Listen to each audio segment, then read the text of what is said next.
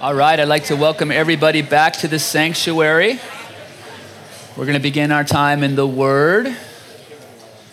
So, tonight we're going to do a short devotion on the gift of forgiveness, which will lead us into communion. So, if you have your Bibles, why don't you go ahead and bust it open to Luke's Gospel, chapter 22. Luke's Gospel, chapter 22. And we're going to look at verses 54 down through 62. And before we begin to read our text, I want to give you a little bit of context. So at this point, Jesus has finished his three years of ministry, and he's been arrested and he's been brought to the house of the high priest. And Peter has been following him, and that's exactly where we're going to pick up. In verse 54, then seizing Jesus, they led him away and took him into the house of the high priest.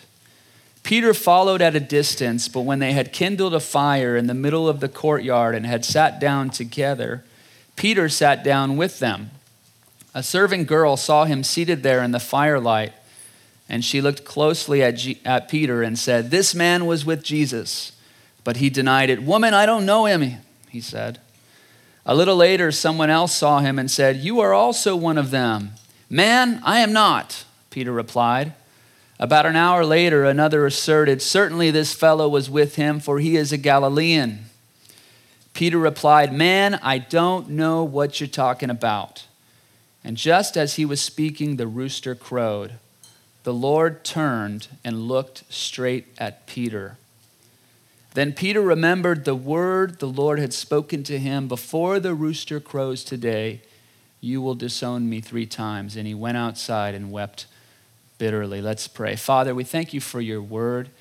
And we pray that you would use your word and just this short little devotion to minister to us, especially as it leads into a time of reflecting upon what your son did for us on the cross. In Jesus' name, amen. Amen. amen. Now, if you've ever done something hurtful or offensive to another person and you have felt the sting and the conviction of that, then you know personally and intimately that one of the greatest gifts in life that you can receive is for that person to sit you down and to look you in the eyes and to say, I forgive you. I mean, that experience would set you free. It would restore hope. It would restore peace. It would restore joy to your soul.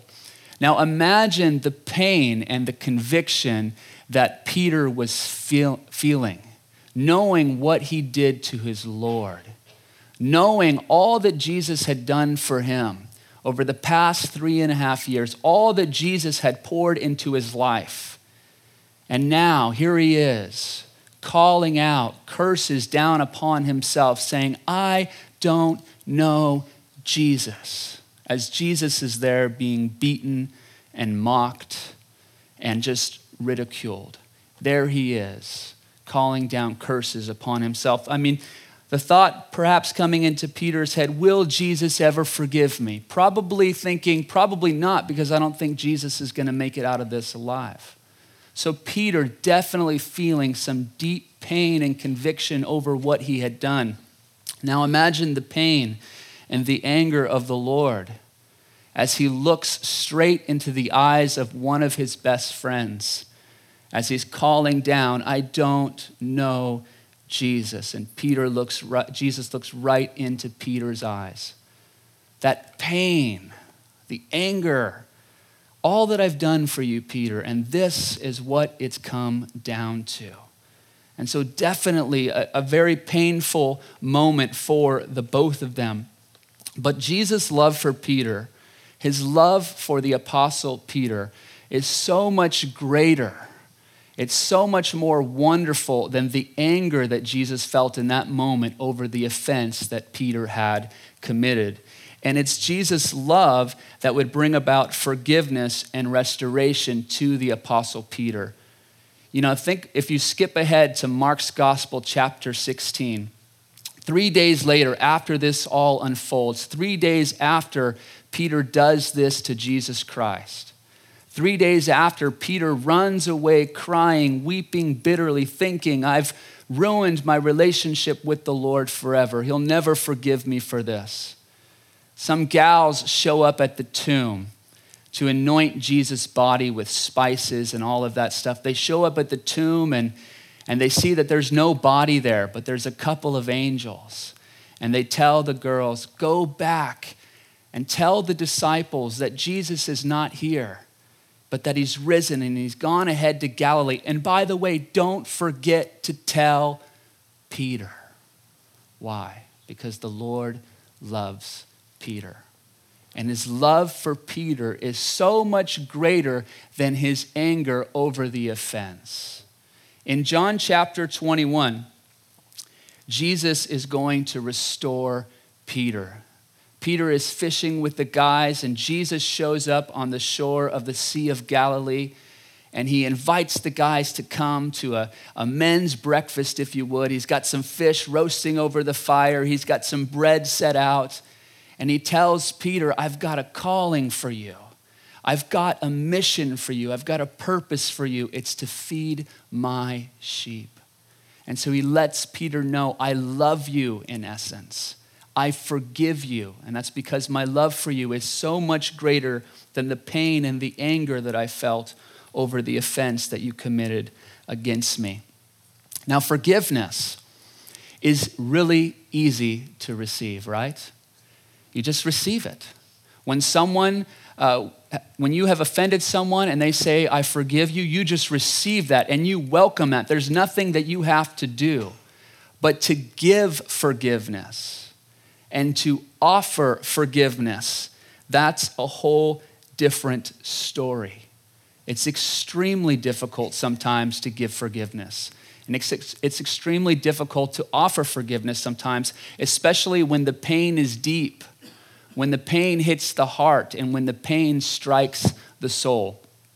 One of the most incredible stories of forgiveness and a difficult uh, story of forgiveness has to do with my own family. And you guys have heard this story before.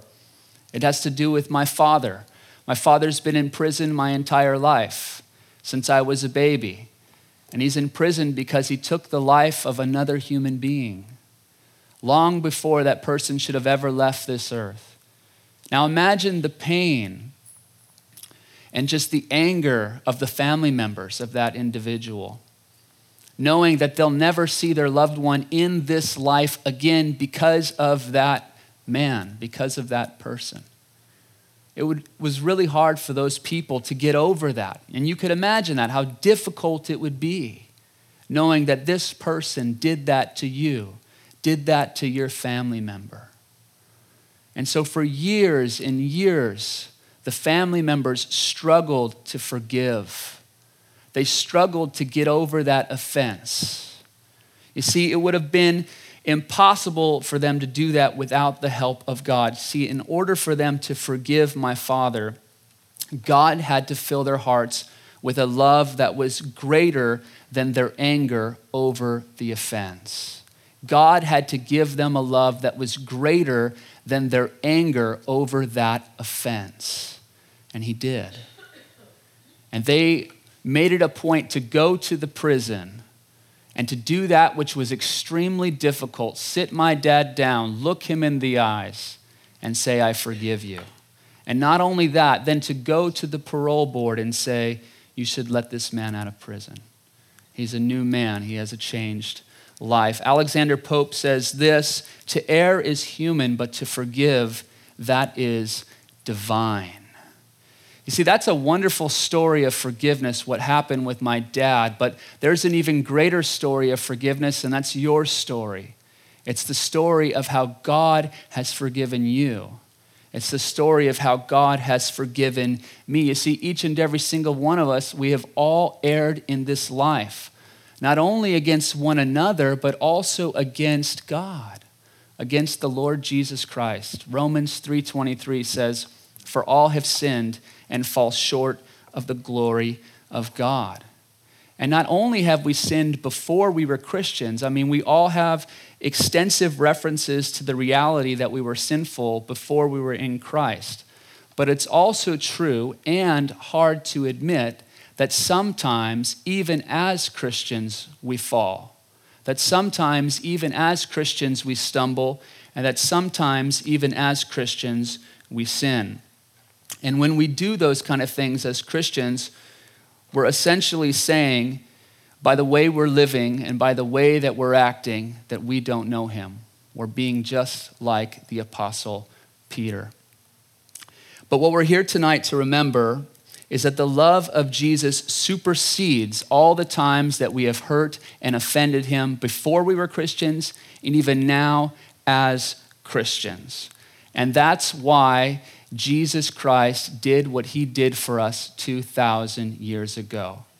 You see, it wasn't easy for Jesus to forgive us. It wasn't a simple process. It was an extremely difficult thing for him to do because it, mean, it meant that he would have to do something. It meant that he would have to pay a price. There was a cost that would come to him. And that cost was that he would have to come down from heaven and become a man. He's, he's God. He would have to leave the glories of heaven, he would have to leave the riches of heaven and come down to earth and be poor. He would have to leave the praises of heaven to endure the persecution down here on the earth. And he did that because of his incredible love for us. John chapter 3 and verse 16 For God so loved the world that he gave his only begotten Son, that whosoever believes in him should not perish, but have everlasting life. John chapter 19 and verse 13. Jesus is now standing before Pilate at the place called Gabbatha, which means the pavement.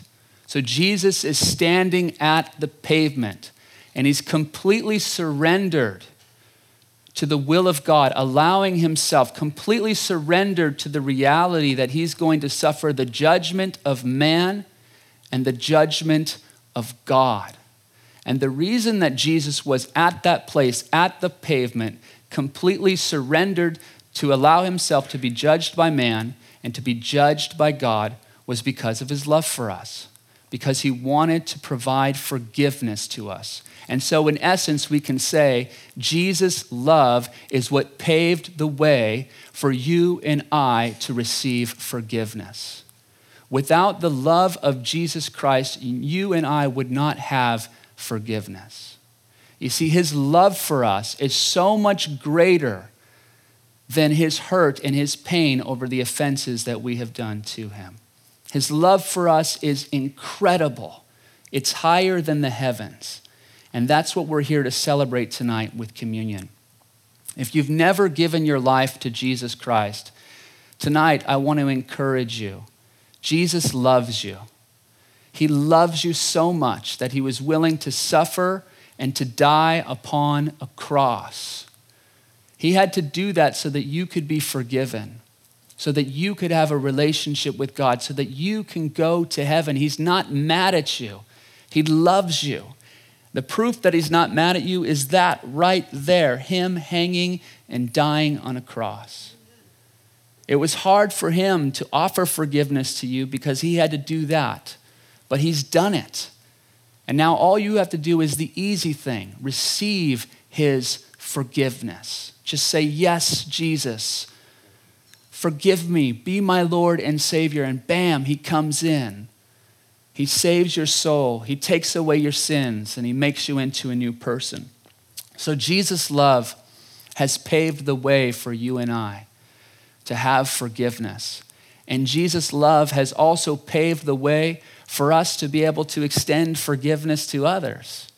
He lives inside of us, and He enables us to do that which we can't do on our own forgive other people. And so maybe tonight, as you come to the table and you remember what Jesus has done for you, and maybe you have someone in your life that, that you need to go to and you need to say, I forgive. I forgive you. They've offended you, they've hurt you, and, and you haven't extended that to them. Do as the Lord has done to you. Forgive as he has forgiven you. You have been listening to the Rock Podcast. Our regular services are held on Wednesday nights at 6:30 and Sunday mornings at 8:30 and 10:30 a.m. in Santa Rosa, California. If you would like to learn more, please visit our website at calvarytherock.org.